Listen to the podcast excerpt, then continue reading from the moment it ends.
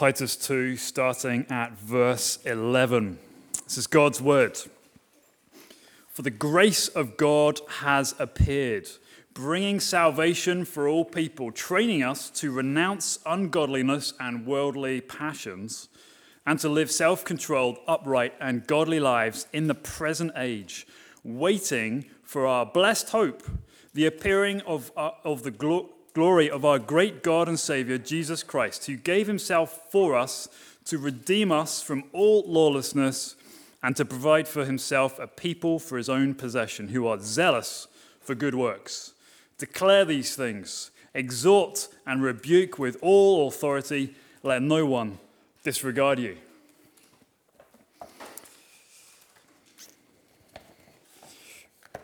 If um, you've been tracking with us over the last few weeks, you'll know that as a church, we've been going through the New Testament book called Titus.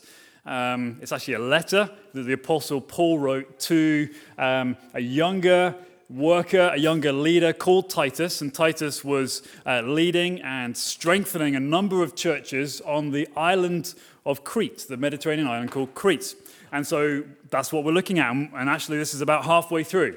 Um, but the cool thing is, actually, we'll see this as we go through. The little section we've just read is kind of like a summary of where we're at so far and what has been covered in the letter. So even if this is your first time at Foundation and you haven't heard of anything to do with Titus or anything I've been whittering on about for the last few weeks, you've come at the right time because we'll, we'll, we'll overview a few bits and pieces and um, hopefully then you'll be well placed when you come back next week.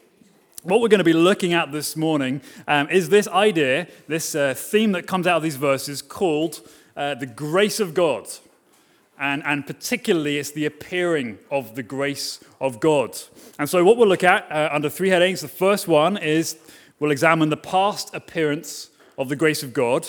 Then, we'll look at the present power of the grace of God. And finally, the future hope of the grace of God. Past appearance, present hope, sorry, present power, future hope.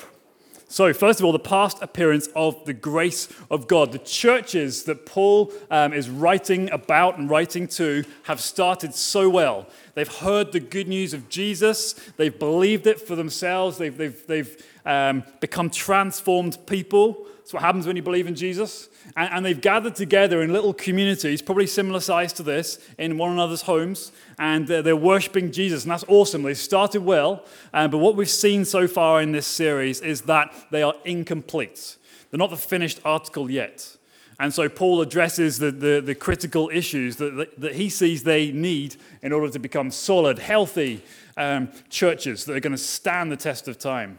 And so he said, you know what? First of all, you need elders. You need good, uh, spirit filled uh, men who are going to lead the church well. And so we looked at that a couple of weeks ago. And then he dealt with this issue of, of fake teaching that's doing the rounds. It's not the gospel, it's not the good news. It sounds like it on the surface, but it's destructive. And it's been pulling apart households and churches and doing real damage.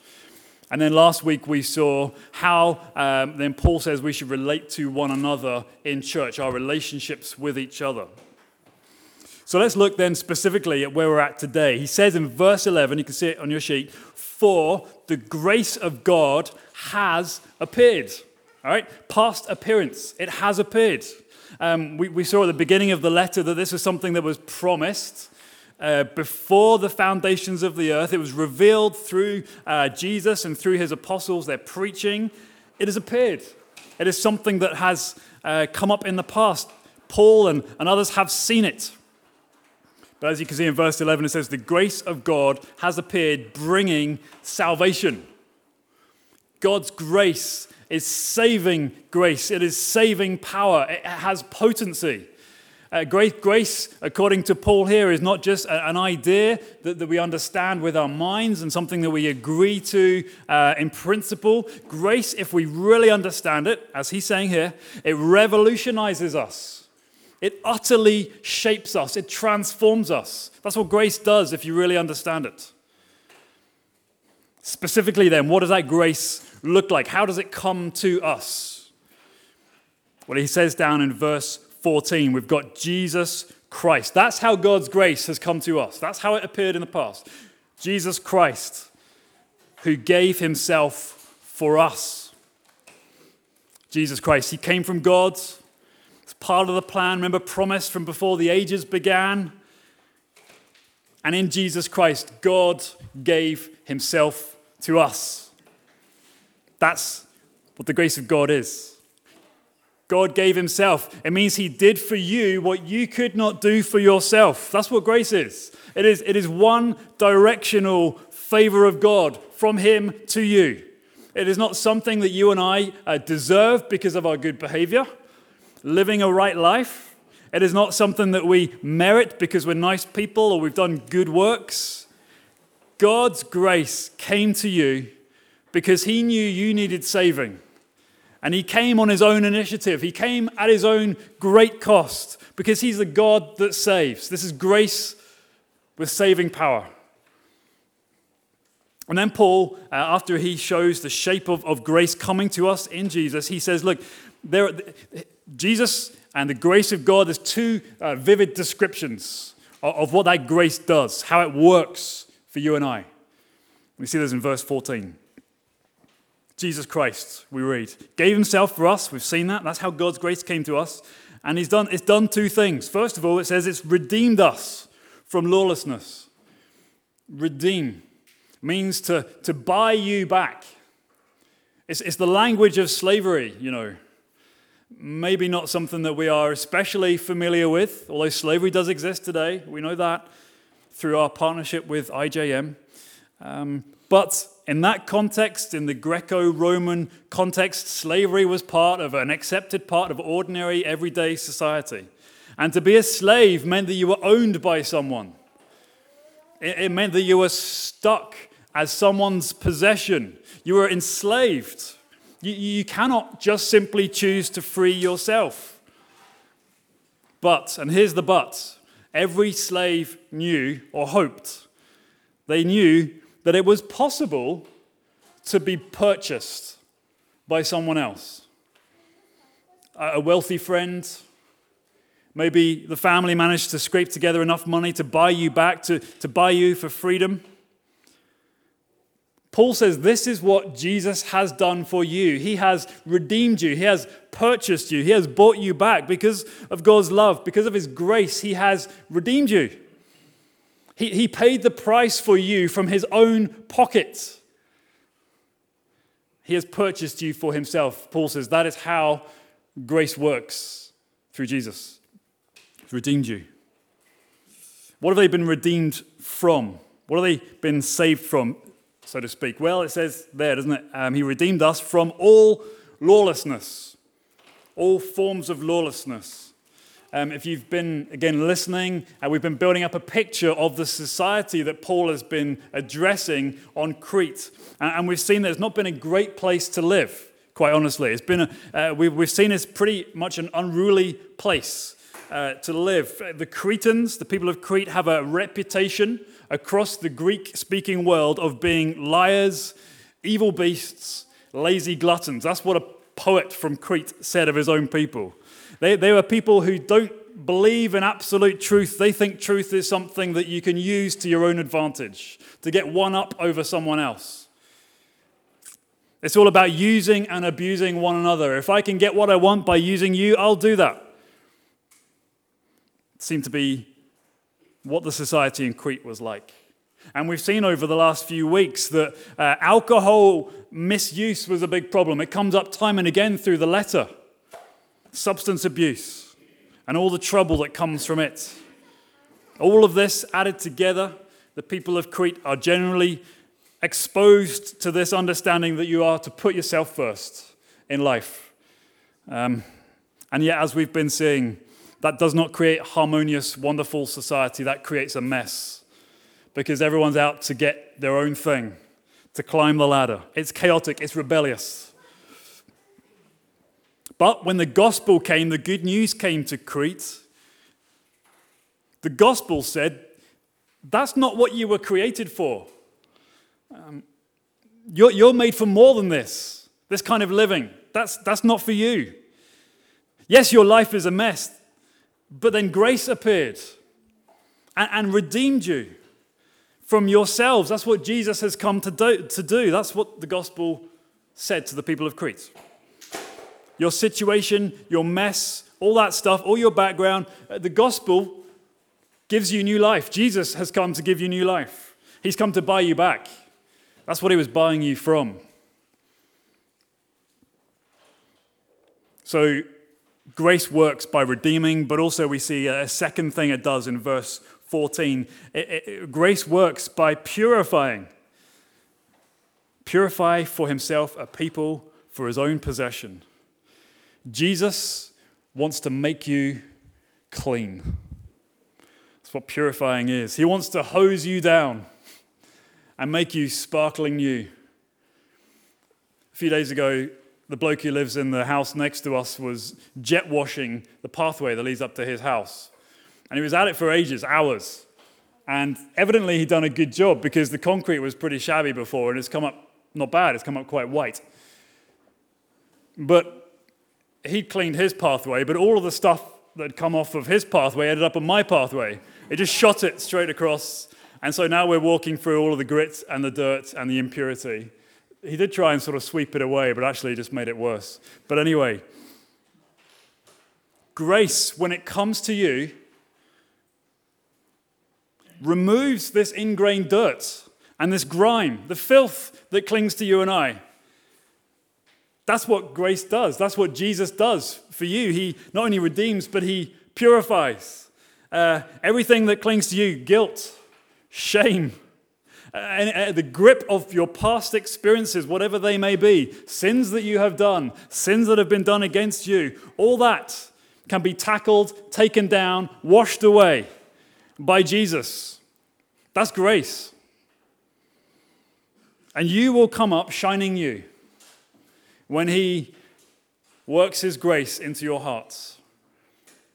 Purified, beautiful, sparkling, spotless. That's what happens when grace comes to you. So we've seen the past appearance of the grace of God came in Jesus Christ to redeem and to purify. That's where it all begins, by the way. If you're investigating the Christian faith, or, or maybe you, are you're just sort of on the fringes, you're not sure what you believe about Jesus, this is where it all begins. The grace of God in Jesus Christ is the basic basis of Christianity. And becoming a Christian um, effectively is when you see the grace of God and, and, and you personalize it, you accept it, you, you receive it. That's what faith is it's receiving with the empty hands of trust, trusting that, that, that Jesus has come for you and what he did to save you by going to the cross and, and dying and raising on the third day and ascending. We'll see that later. Faith is saying his grace appeared for me. Christ came for me. He, he came to redeem me and purify me. And now, because of that, I'm free. I'm His. I'm purified. I'm beautiful in the sight of God. That's what grace does. Is it yours? Um, I wonder, do you have that grace? Can you save yourself? Uh, because you simply need to hold out the empty hands of faith and trust, and, and, and it's yours. Before we move on to the next point, I just want to highlight the little phrase in verse 11 the grace of God has appeared, bringing salvation for who? All people.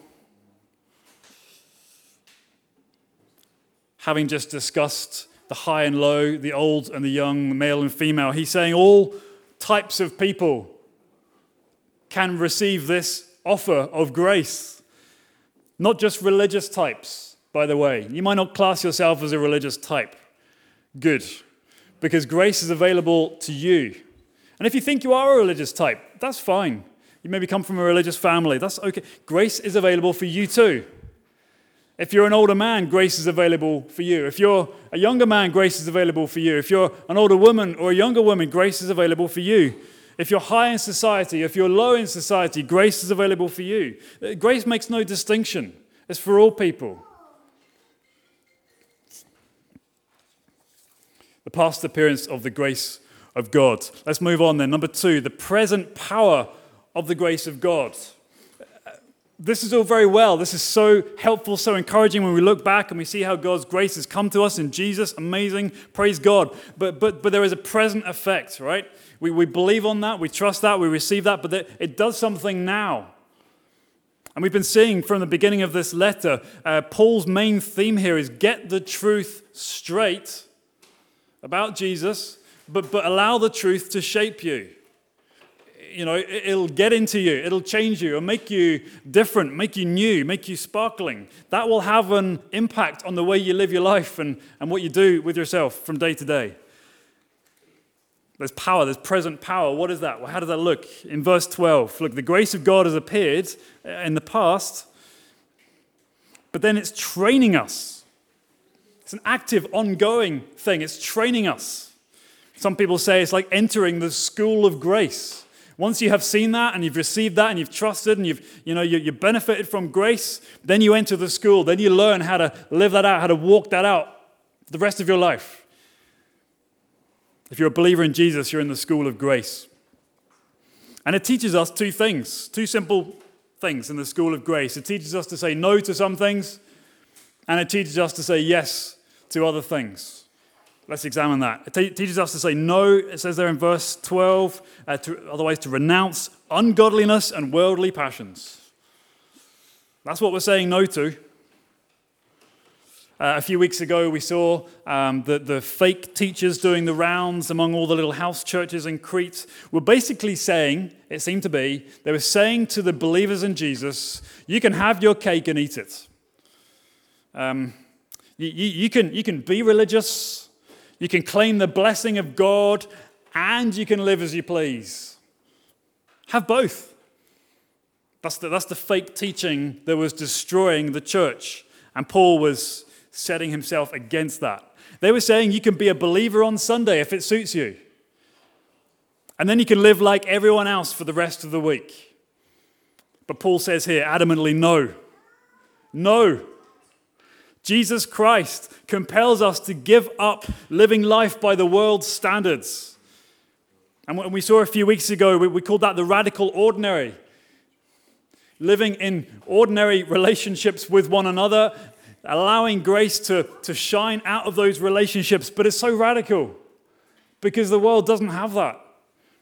You can listen online, by the way, or, or look on YouTube and, and catch up if, if you're not familiar with, with what I'm saying. The, the radical ordinary.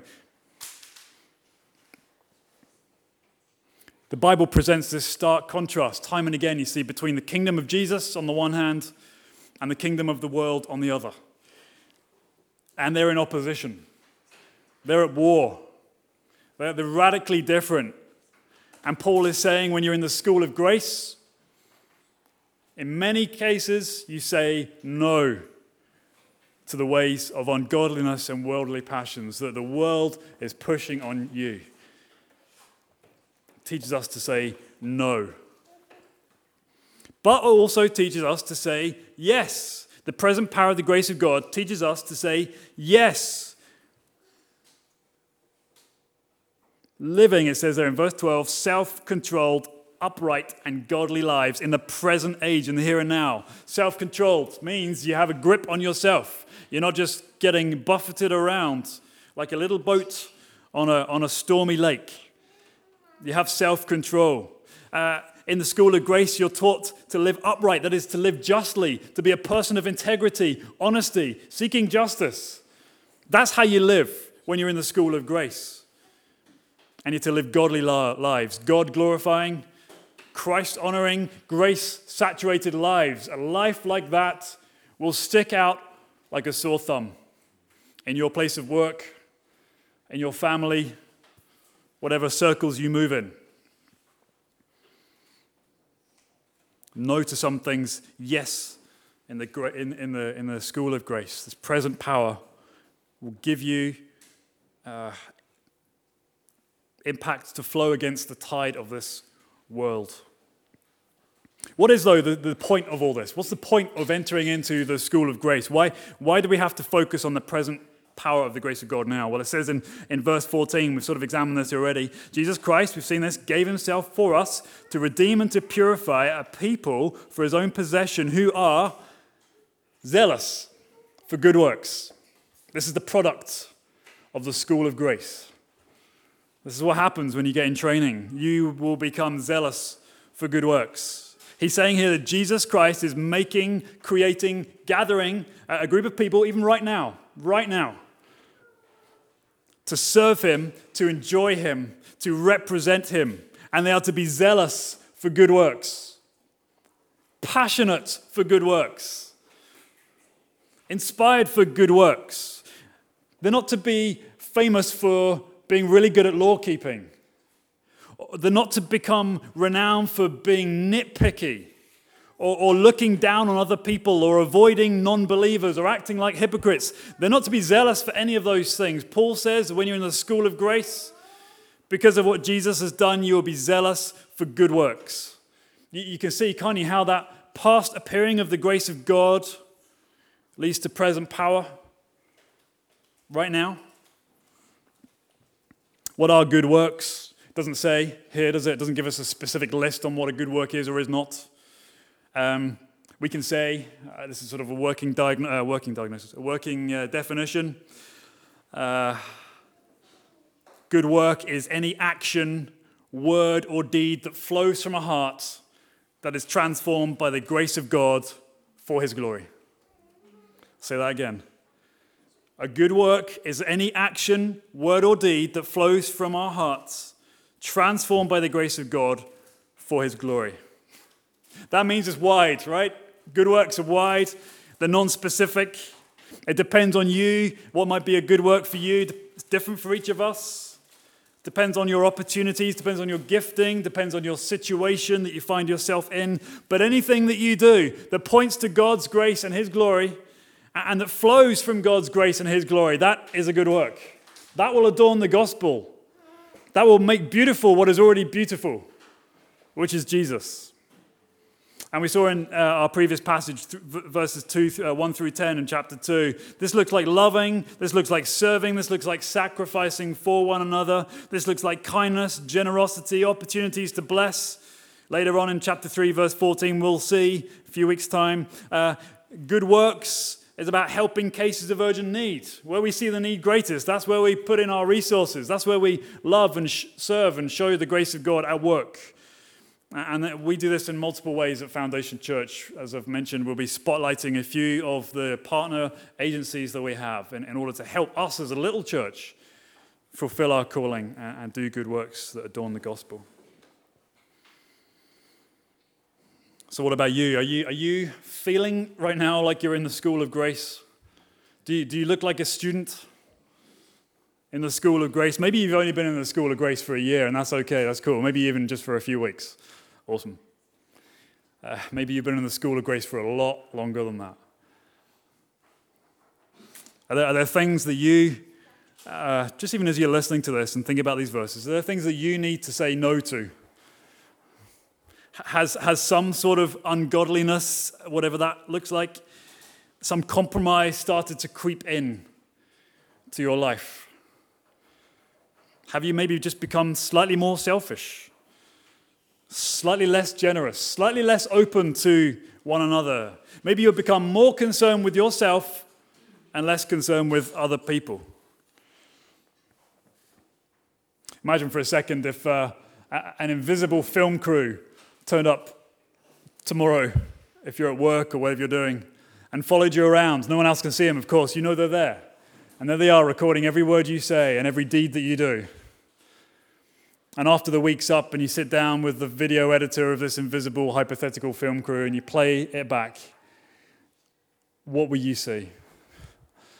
Uh, are, you, are you just behaving and speaking and acting the same as your colleagues at work who don't know Jesus? Will that, will that come up on the video? of your life. Maybe, maybe, maybe it will encourage you and hearten you because you're living such a, uh, a distinctive life for Jesus. Maybe it will show you that there is some area in your life that you need to start saying no to again. Push it out, kick it out. Or as you're listening to this, is there some area that you need to say yes to? Are you, are you zealous for good works? Am I zealous for good works, as we've been reading here?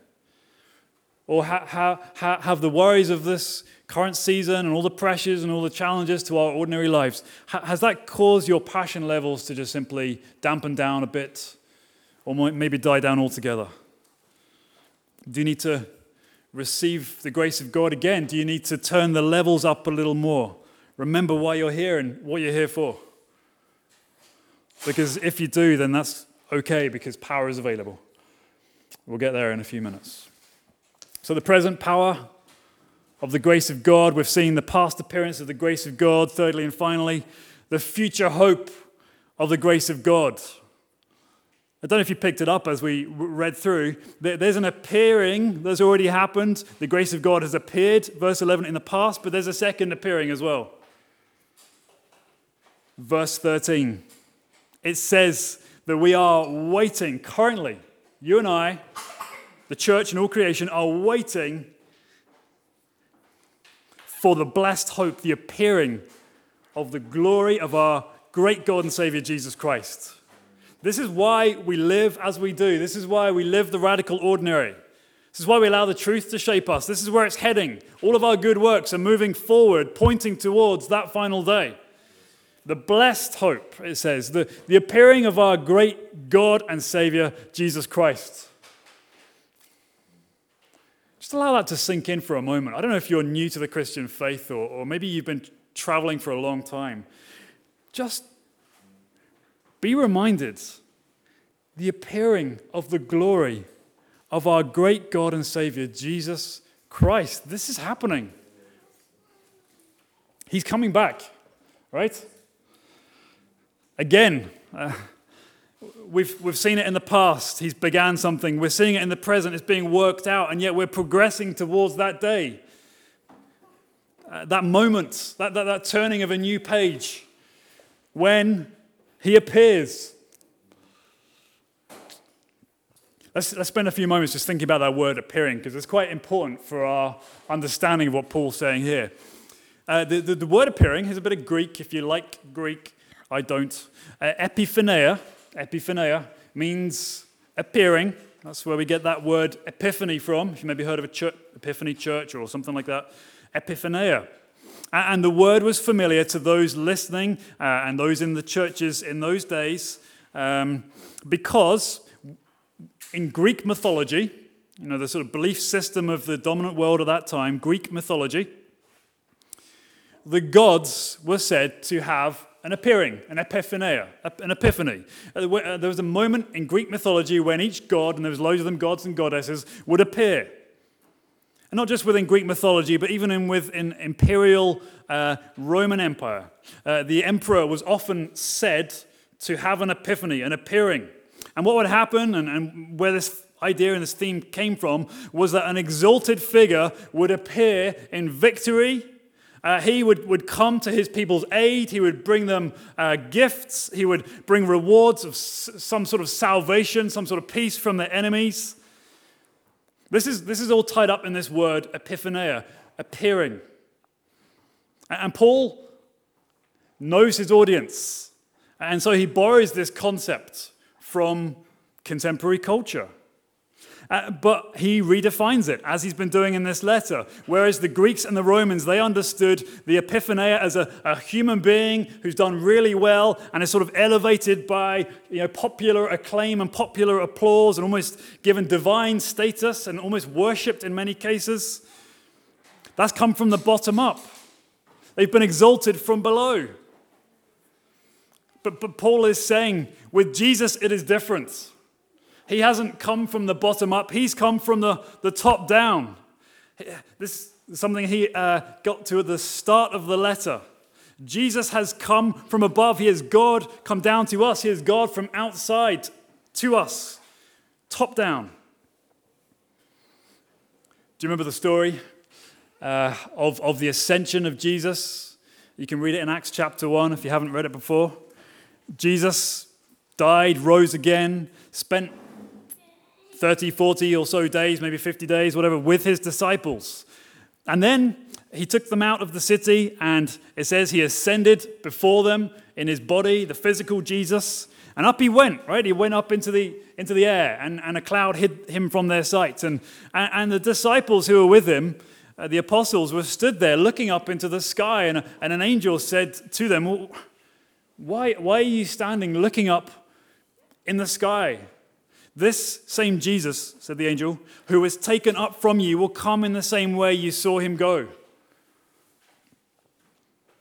The moment that Jesus ascended to the right hand of the Father started the clock ticking, because from that moment on, his people, his disciples, his church have been eagerly awaiting his appearing, his return.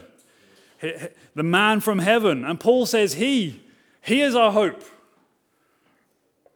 the future hope of the grace of God. He's, he's coming, folks. But what does he bring with him when he comes? What does, what does his coming achieve? His epiphany. He comes bearing gifts, he comes in victory, but it's far greater than any victory of any story within Greek mythology far greater than any victory from some power hungry Roman emperor. In fact, the Bible sketches this stunning vision of the victory and the, the gifts that Jesus will come back bearing. Here's just a few. When the great glory of our God and Savior Jesus Christ comes, the Bible says all evil, all rebellion, all dark forces and powers and institutions will be thrown down and destroyed forever when Jesus comes again. The Bible tells us that all of creation is groaning. It is trapped. It has been bearing the weight of the human curse from the first days. And when Jesus comes again, that's all unleashed. It is set free. It is restored. It will be bursting with life like we have never seen. That's what happens when Jesus comes back. The Bible tells us that when he comes back, he will wipe away every tear from our eyes. You've heard this one before. I love it. No more mourning, no more sorrow, no more crying, no more suffering, not even death. That will be destroyed. When Jesus comes again, every knee will bow and every tongue will confess that our great God and Savior Jesus Christ is King of Kings and Lord of Lords. That's happening. Paul even says that when Christ appears again, Colossians 3, verse 4, we will appear with him. The dead in Christ, the faithful, all those who die in Christ Jesus will appear with him in victory. Salvation, perfection, the glory of God revealed to our eyes like never before. And it's happening. It's our hope. There's a beautiful scene, uh, if you're familiar with The Lion, the Witch, and the Wardrobe by C.S. Lewis. Um, the story is that the Snow Queen, the wicked Snow Queen, has, has placed all of Narnia under a curse, under a spell. And, and she's placed Narnia into an eternal winter. Nothing grows, nothing flourishes, it's just freezing. That effectively, all of creation is enslaved. But the Narnians have this hope that one day, Aslan, the lion, the great king. He will appear and defeat the Snow Queen and undo the curse that she has placed, this eternal winter. And the Narnians, to encourage one another, they had this, this poem or this hymn that they would sing, reminding themselves that one day Aslan is coming back. And here's how it goes Wrong will be right when Aslan comes in sight. At the sound of his roar, sorrows will be no more. When he bares his teeth, winter meets its death. When he shakes his mane, we will have spring again. Can you see what the grace of God does? How it all connects together the past appearing, the present power, and the future hope.